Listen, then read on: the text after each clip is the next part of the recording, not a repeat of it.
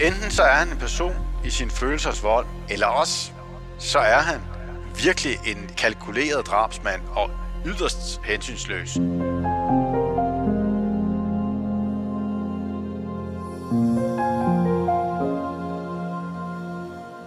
Fundet af en menneskearm, der stikker op af jorden, en død gravid kvinde og en mystisk mand i et telt, det er noget af det, du kommer til at høre om i denne udgave af Danske Drabsager.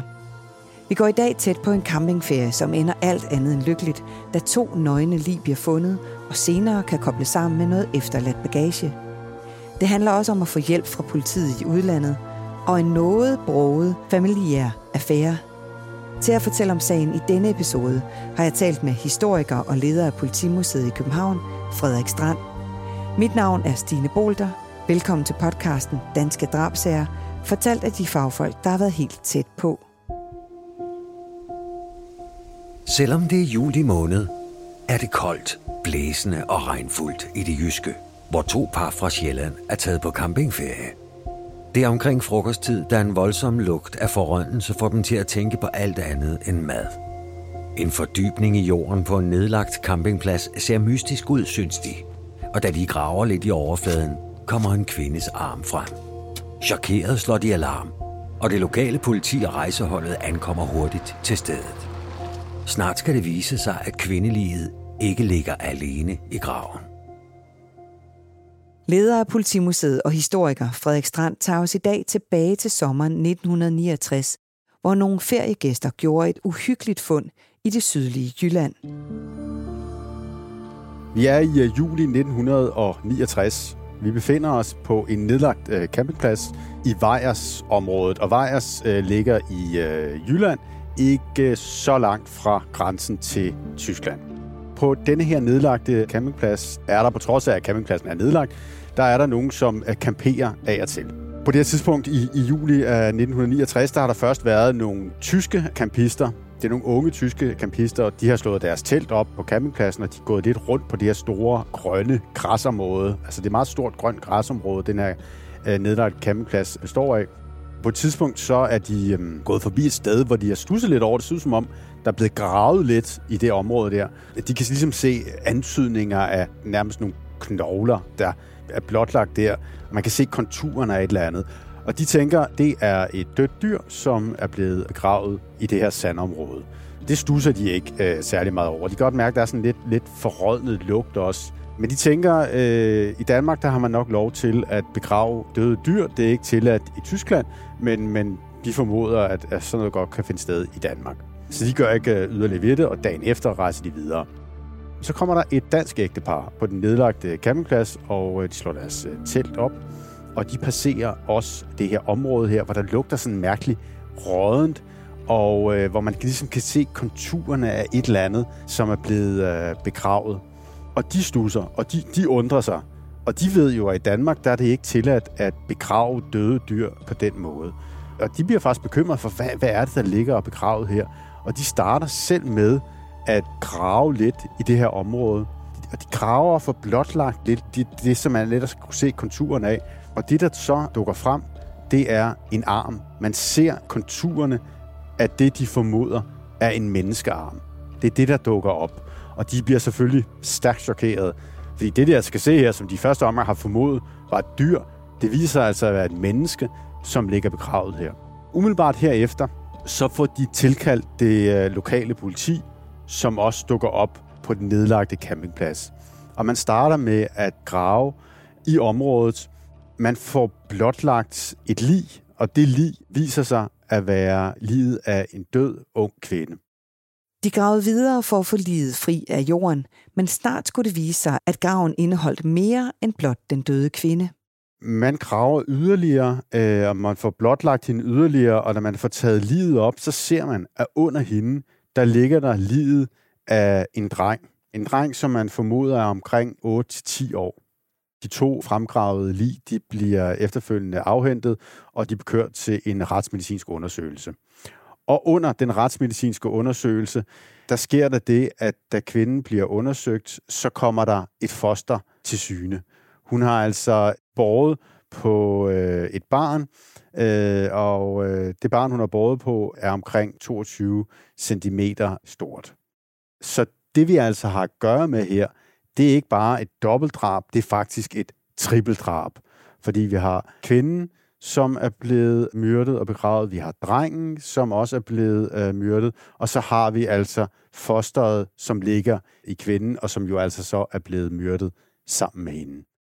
Politiet stod altså over for en meget speciel sag, hvor både en mor, hendes søn og hendes ufødte barn var blevet dræbt og begravet. Så den her sag her, den vækker virkelig opsigt på det her tidspunkt over hele landet og der bliver gidsnet omkring, hvad der er foregået i forbindelse med, at de myrdede er blevet begravet her på den nedlagte campingplads. Politikken blandt andet, de nævner, at der måske er tale om en øh, forsvundet dansk kvinde, en kvinde, der er forsvundet fra København. Det kan måske være hende og hendes børn, som man der har fundet. Så der er forskellige gissninger rundt omkring, men øh, det politiet starter med at gøre, det er, at øh, man undersøger selvfølgelig, hvem er forsvundet. Øh, er der nogen, som man kunne formode måske ikke har givet lidstegn igennem en længere periode, som kunne øh, ligge begravet her på en nedlagt campingplads i, øh, i Vejers? Det undersøger man selvfølgelig. Men derudover så har man også en formodning om, at de her nedgravede lig, de ligger på en campingplads ikke så langt fra Tyskland. Så måske kunne det være sådan, at ligene også kunne, kunne øh, hidrøre fra Tyskland af. Altså dem, der er slået ihjel her, altså ikke danske statsborgere, men tyske statsborgere. Det er i hvert fald en teori, som er også i spil til at øh, begynde med. Og denne her teori, den kobler man op på noget lidt specielt. Der er nemlig sket det, at det lokale politi, de har nogle uger tidligere fundet noget lidt mærkværdigt. Man har nemlig fundet nogle kufferter i området, øh, der er sådan placeret øh, forskellige steder, og øh, der, der har der været noget forskelligt tøj, man har fundet, og man har også fundet et foto af en kvinde og hendes, øh, hendes barn, og man har også fundet noget skriftligt materiale, man har blandt andet fundet et brev, hvor der er nævnt øh, navnet på en kvinde, der hedder Sigrid. Og de her forskellige ting har man fundet rundt omkring i området, der ligesom er placeret, som om nogen har forsøgt at skjule et eller andet. Så man begynder jo at lægge to og to sammen og tænker, kan det her materiale, som tidligere er blevet efterladt i, i sådan skovtykninger og, og i grøftekanten, kan det måske have en relation til de to nedgravede lig? Og det skal øvrigt dertil siges, at på ligene har man ikke fundet noget som helst, der kan identificere dem. De er begravet nøgne. Det eneste, som man har, det er en snor, som er viklet omkring drengens hals, og som man jo så formoder måske har medvirket til drabet på ham. Altså han er blevet kvalt ved hjælp af, af den her snor. Ellers er line helt nøgne, og der er ikke noget, man umiddelbart kan identificere dem ved hjælp af. I enhver drabsag er det yderst vigtigt hurtigt at finde frem til offrets identitet.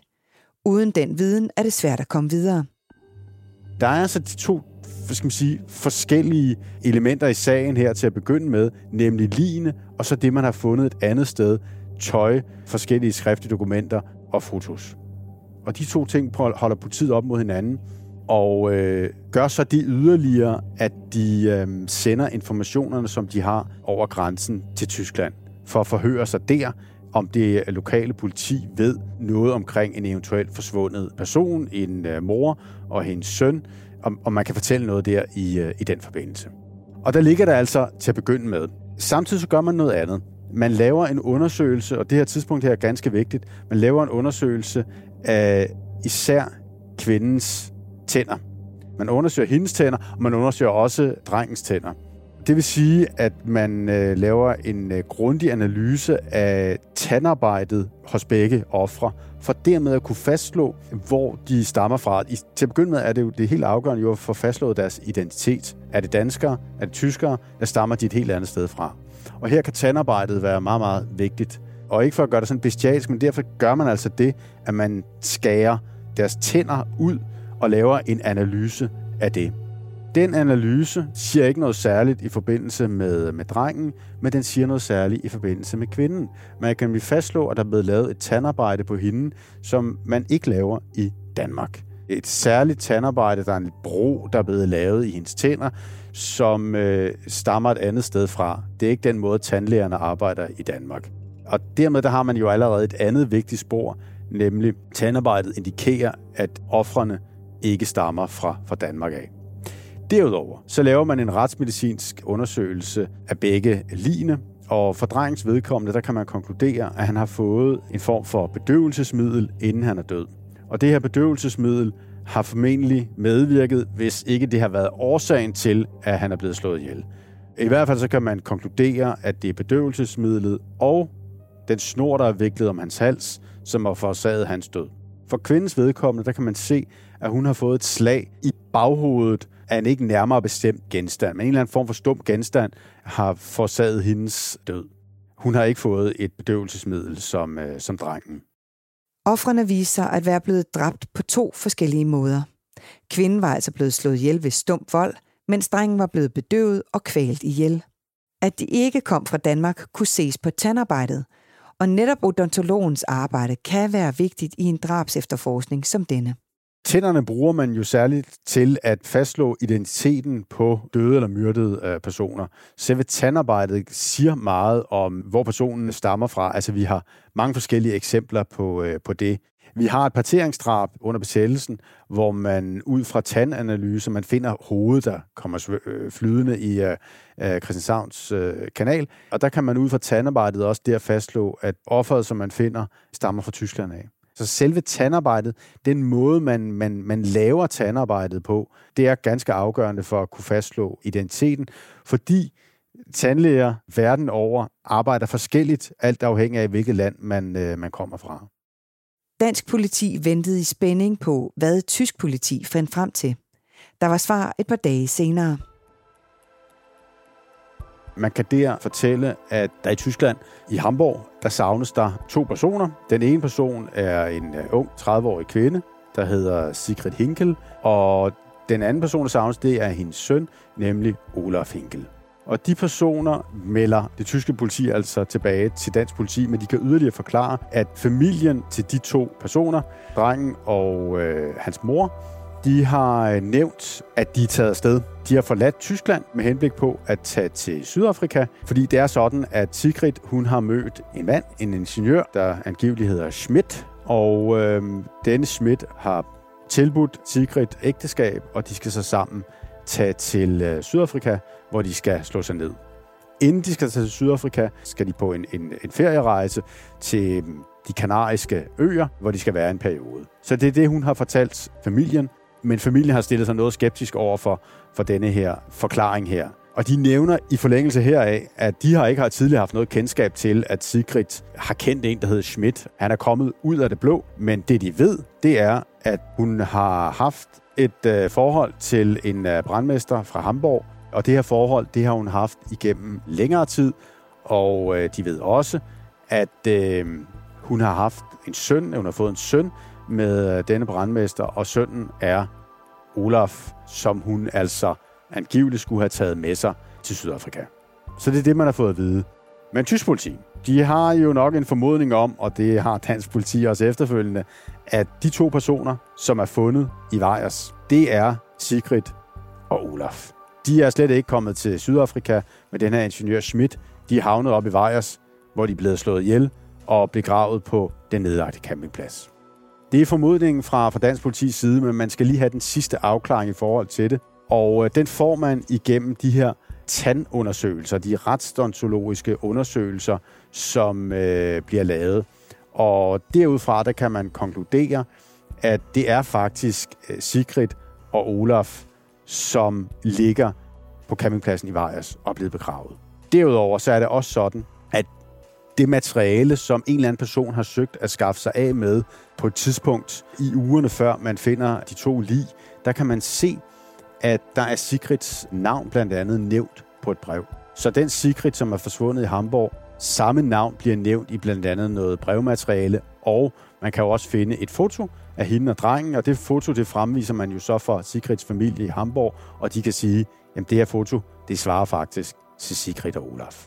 Det store spørgsmål bliver så, Hvem har så slået de to personer ihjel, og er også den tredje, det ufødte barn?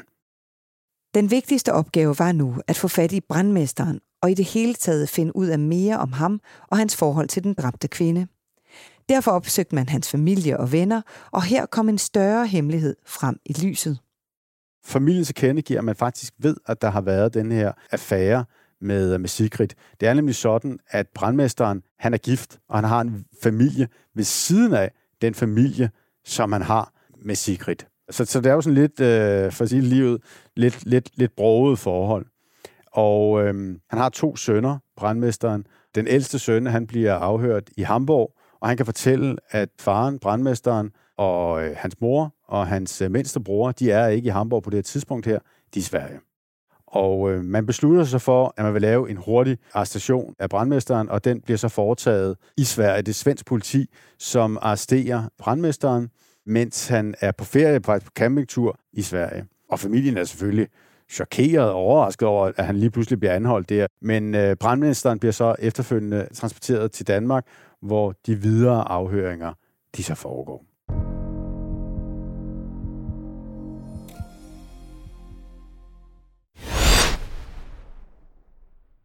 Er du selvstændig, og vil du have hjælp til din pension og dine forsikringer? Pension for Selvstændige er med 40.000 kunder Danmarks største ordning til selvstændige. Du får grundig rådgivning og fordele, du ikke selv kan opnå. Book et møde med Pension for Selvstændige i dag.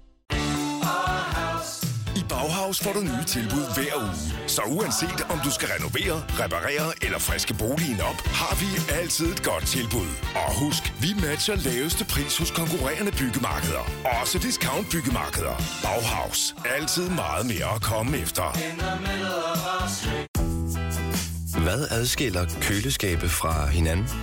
Eller vaskemaskiner? Den ene opvaskemaskine fra den anden? Vælger du Bosch, får du et slidstærkt produkt, der hverken sløser med vand eller energi. Ganske enkelt. Bæredygtighed, der holder. Er du på udkig efter en ladeløsning til din elbil? Hos OK kan du lege en ladeboks fra kun 2.995 i oprettelse, inklusiv levering, montering og support. Og med OK's app kan du altid se prisen for din ladning og lade op, når strømmen er billigst. Bestil nu på OK.dk.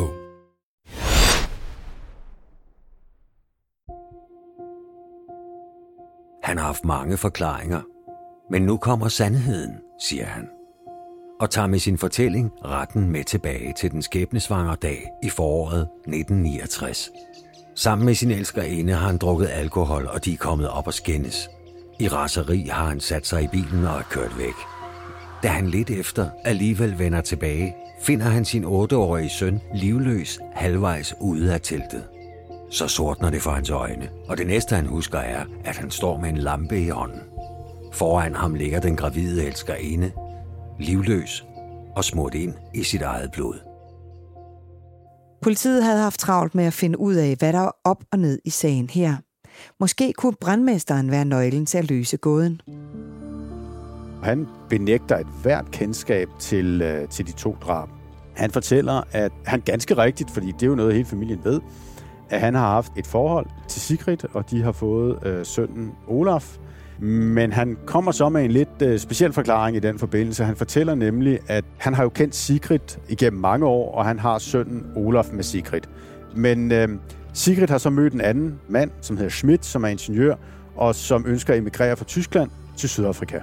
Og inden de skal afsted der, så skal de lige på en, øh, en ferie. Og han aftaler så med Sigrid, at de kommer ikke til afsted fra Hamburg af, men hun skal møde den her ingeniør øh, Schmidt i Danmark i Varde.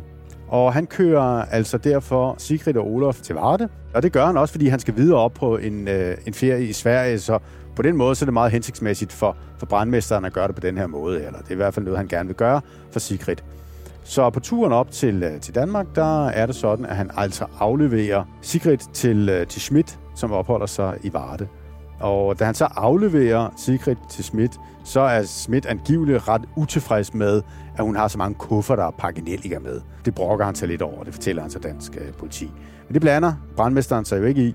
Han øh, kører videre, han skal videre op på en anden ferie.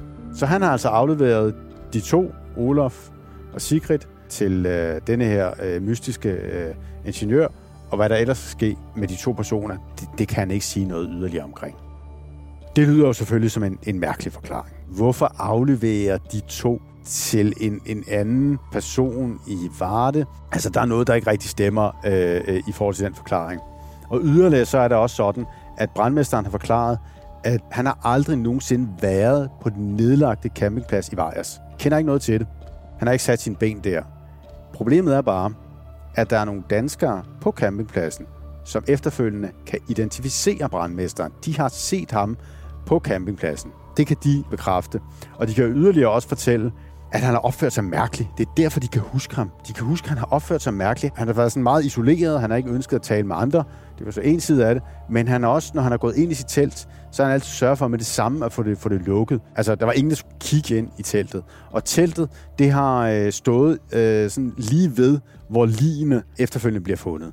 Og så de har stusset over, at han har, han har opført sig på den her måde, som om han, han har været meget, virket meget nervøs, og han hele tiden har forsøgt at skjule noget.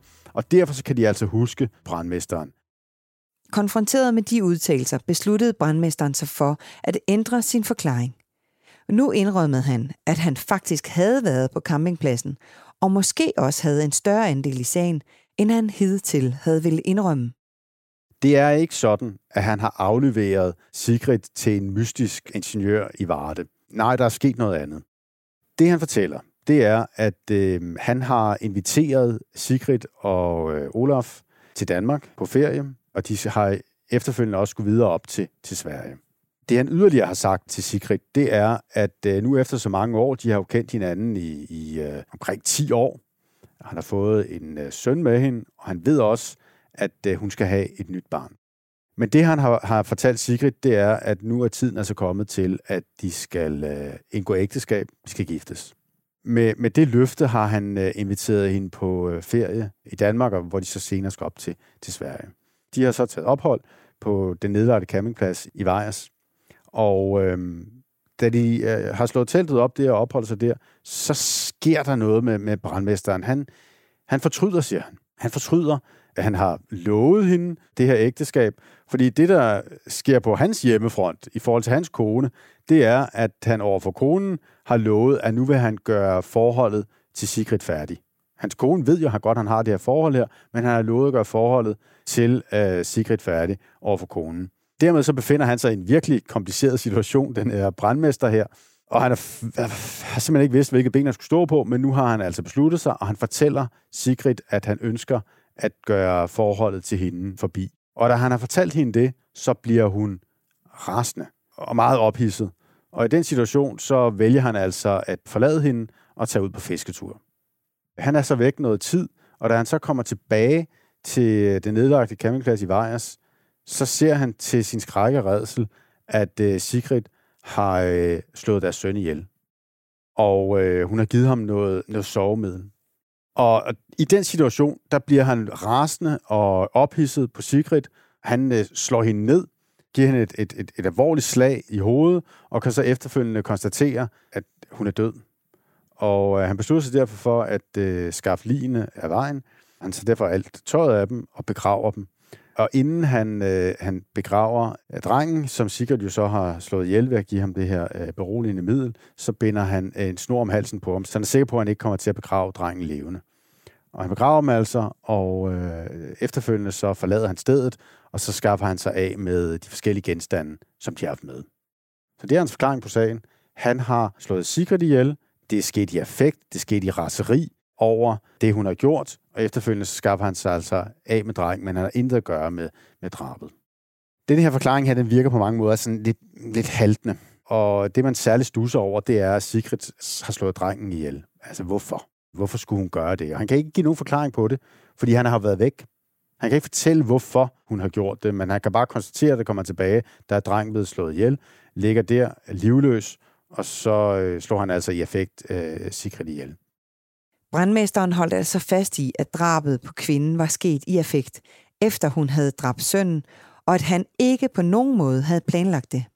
Den historie var politiet nu ikke særligt overbevist om, og faktisk gik der heller ikke særlig lang tid, før han havde noget nyt at fortælle. I en tilståelse, der falder ikke så lang tid efter, der er det så sådan, at øh, brandmesteren han faktisk tilstår, at han ikke bare har slået Sigrid ihjel, men han har også slået Olaf, deres dreng, ihjel. Han har, efter at Sigrid øh, er blevet slået ihjel, så har drengen været meget ophidset. Og derfor så har han givet ham et beroligende middel. Og her der kan han jo så konstatere efterfølgende, at, han, at drengen måske har fået for meget beroligende middel, ligger livløs tilbage, Derfor så besluttede han sig for, så han ikke skal begrave drengen øh, levende, så vikler han den her snor omkring halsen på drengen, og sikrer sig, at han så også er død, inden han begraver ham. Det er den, den forklaring, han så efterfølgende giver. Og den forklaring opfatter dansk politi som meget sandsynlig. Men problemet er, at brandmesteren senere trækker forklaringen tilbage. Han holder fast i, at han har slået Sigrid ihjel, men forklaringen omkring Olof, den trækker han tilbage. Den hævder han altså senere ikke var korrekt. Den var, den var kommet under pres, under det efterforskningsmæssige pres, der var, og han trækker forklaringen tilbage og siger, det som øh, han har gjort, det er, at han har slået Sigrid ihjel. Drengen var død, og han har begravet drengen efterfølgende, som måske også en form for panikhandling. Det, der jo så sker, efter han har trukket forklaringen tilbage, det er så, at han overdrages efter en længere øh, togtrækningsproces mellem de danske og tyske myndigheder, så overdrages han til, øh, til de tyske myndigheder. Her der er det sådan, at der bliver så endelig den her retssag imod brandmesteren, og de danske politifolk, de bliver jo indkaldt. De skal fremlægge øh, efterforskningsprocessen for de tyske myndigheder under retssagen.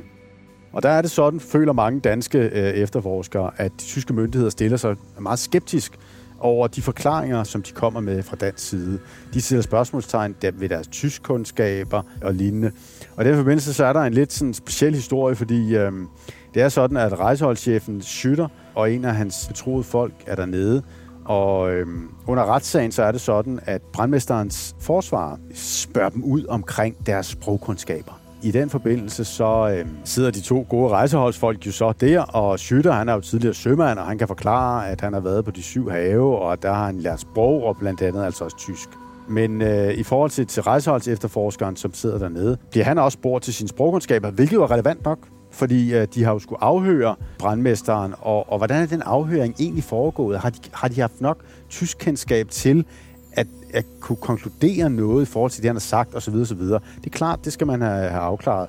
Og, og som sagt, anklagerne stiller sig meget skeptisk øh, og spørger ind til de her sprogkundskaber.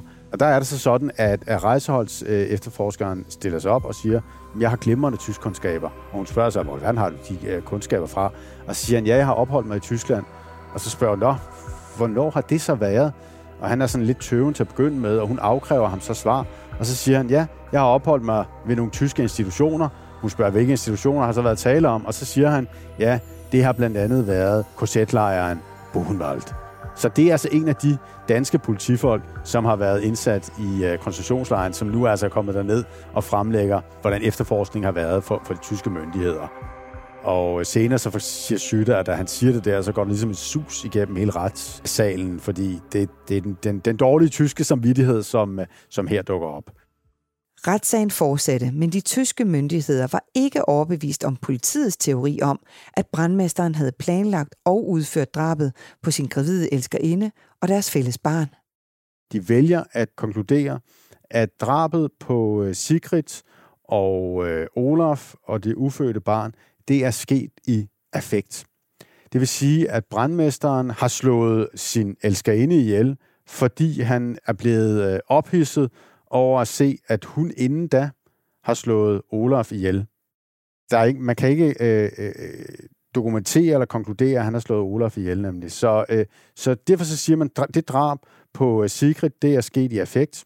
Efterfølgende så har øh, brandmesteren begravet begge ofre, og han har jo også slået det ufødte barn ihjel, så altså begravet alle tre og skaffet sig af med de forskellige genstande, og har efterfølgende så forladt Danmark. Men man kan ikke konkludere, at, og det er der, det springende punkt er, og det er der, hvor, hvor en, en del danske efterforskere er uenige med de tyske domstole. Man kan ikke konkludere, at brandmesteren fra starten af har øh, planlagt at invitere Sigrid og Olaf til Danmark, og der slå dem ihjel og begrave dem. Man kan altså ikke, man kan ikke se, at drabet er sket med, med overlæg og planlægning. Det eneste, man konkluderer, det er, at brandmesteren har taget Sigrid og Olaf med på ferie, og der har slået Sigrid ihjel i affekt. Og det bliver han dømt for, og han får en øh, forholdsvis øh, mild dom, nemlig 12 års fængsel for drabet på, øh, på Sigrid. Så det er det, den her sag munder ud i. Et af de få, kan man sige, trippeldrab, som øh, man jo har i, i dansk kriminalhistorie, det munder altså ud i en, øh, en forholdsvis mild om til drabsmanden, som, hvor det kun lykkes at konkludere, at han har slået et af offrene ihjel. Så altså en kontroversiel og speciel dom i forhold til denne her på mange måder ret mystiske sag. Synes du, det var den rigtige straf? Jeg synes, der er mange øh, løse ender i, øh, i den her sag. Og den vidner jo nok også om, hvor, hvor kompliceret det er, når en efterforskning finder sted i Danmark, og efterfølgende skal afgøres i Tyskland. Altså det tror jeg er en del af, af, af kompleksiteten i, uh, i den her sag. Og det er givetvis derfor, jeg, jeg, jeg tror, det munder ud i denne her jo ret kontroversielle dom i virkeligheden, som, som det jo er, kan man sige. Ikke? Det er det her med den delte efterforskning, som her øh, gør sig gældende. For at forstå hele sagen, og ikke mindst gerningsmanden, blev der udfærdiget en mentalerklæring, som også blev fremlagt i retten. Det er sådan, at den retspsykiatriske undersøgelse af ham, som bliver lavet af en tysk retspsykiater, den konkluderer, at han er en person, som er i sin følelsers vold. Han er højintelligent, men en person, som er præget af store affekter, og netop har, har, kan komme i sådan en, en affektpræget tilstand, når han sættes under pres. Så den lægger man i høj grad til grund for dommen efterfølgende. Så altså enten så er han en person i sin følelsers vold, eller også så er han virkelig en, en, en, en, en kalkuleret drabsmand og yderst hensynsløs. For så har han jo fra starten af, mens han befinder sig i Tyskland, inviteret med til Danmark med henblik på at stå alle ihjel. Altså både hans elskerinde, hans ufødte barn og hans barn på 8 år. Så det er ligesom de to forskellige scenarier sat op mod hinanden, hvor flere danske efterforskere nok er den opfattelse, at det faktisk er den kalkulerede drabsmand, vi har med at gøre. Men den tyske ret lægger altså til grund, at han er en person, blandt andet retspsykiatriske undersøgelser, som befinder sig i sin følelsesvold, og dermed har begået drabet i effekt, og derfor står til en forholdsvis mild dom. Alt det med Schmidt, alle de der ting der, det er løgn og latin, og det er jo en lidt interessant ting, fordi det man jo kan overveje lidt, det er jo, at han har jo lavet en dækhistorie, inden han tager afsted. Han har i hvert fald fået overtalt Sigrid til at komme med den historie til familien, fordi hun fortæller jo familien, at hun skal tage afsted med den her Schmidt her til Sydafrika, men inden der skal de lige på ferie. Så hvorfor er der den dækhistorie? Altså, hvad, hvad ligger der bag det? Fordi det, det kunne jo indikere, at brandmesteren jo faktisk har haft ambitioner om at få hende op til Danmark, og der skaffe hende og resten af, af om man så må sige, familien af vejen. Så det er jo lidt interessant. Den her dækhistorie er nemlig pur opspændt, det hele. Der er ingen smidt, som har ønsket hende øh, andre steder hen eller, eller lignende. Hun har bragt den til tors over for sin familie, men det har hun selvfølgelig gjort i samarbejde med ham. Så, så hun har fortalt det også til sin familie, og han har også fortalt, han fortæller det så senere videre til, til politiet. Så den her dækhistorie er også en lidt mærkelig, det er et mærkeligt element i den her fortælling af, hvorfor fortælle den her historie her. Fordi familien, og hans familie også, de ved jo, at hun har en affære med brandmesteren. Hvorfor ikke bare fortælle det, som det er? Det virker underligt. Og det kunne jo indikere, men man kan jo ikke bevise det, det kunne jo indikere, at brandmesteren har haft en, en, øh, en motiv, der går på, at han har valgt, om jeg så må sige, at føre forholdet til sin kone og sin familie der videre, og har besluttet at skaffe Sigrid af vejen. Det er det nemmeste. Måske også fordi, og der kan den retspsykiatriske undersøgelse jo være rigtig nok, at han, han, han på en eller anden måde har følt sig splittet øh, på et eller andet niveau. Men det kan også være sådan, at han har frygtet at fortælle sin kone, at han nu ventede endnu et barn med sin elskerinde, og derfor så har skaffet hende af vejen på den måde, og så har lavet den her plan om at få dem til Danmark, myrde dem alle sammen, og så ellers fortsætte sit liv i, øh, i Hamburg efterfølgende.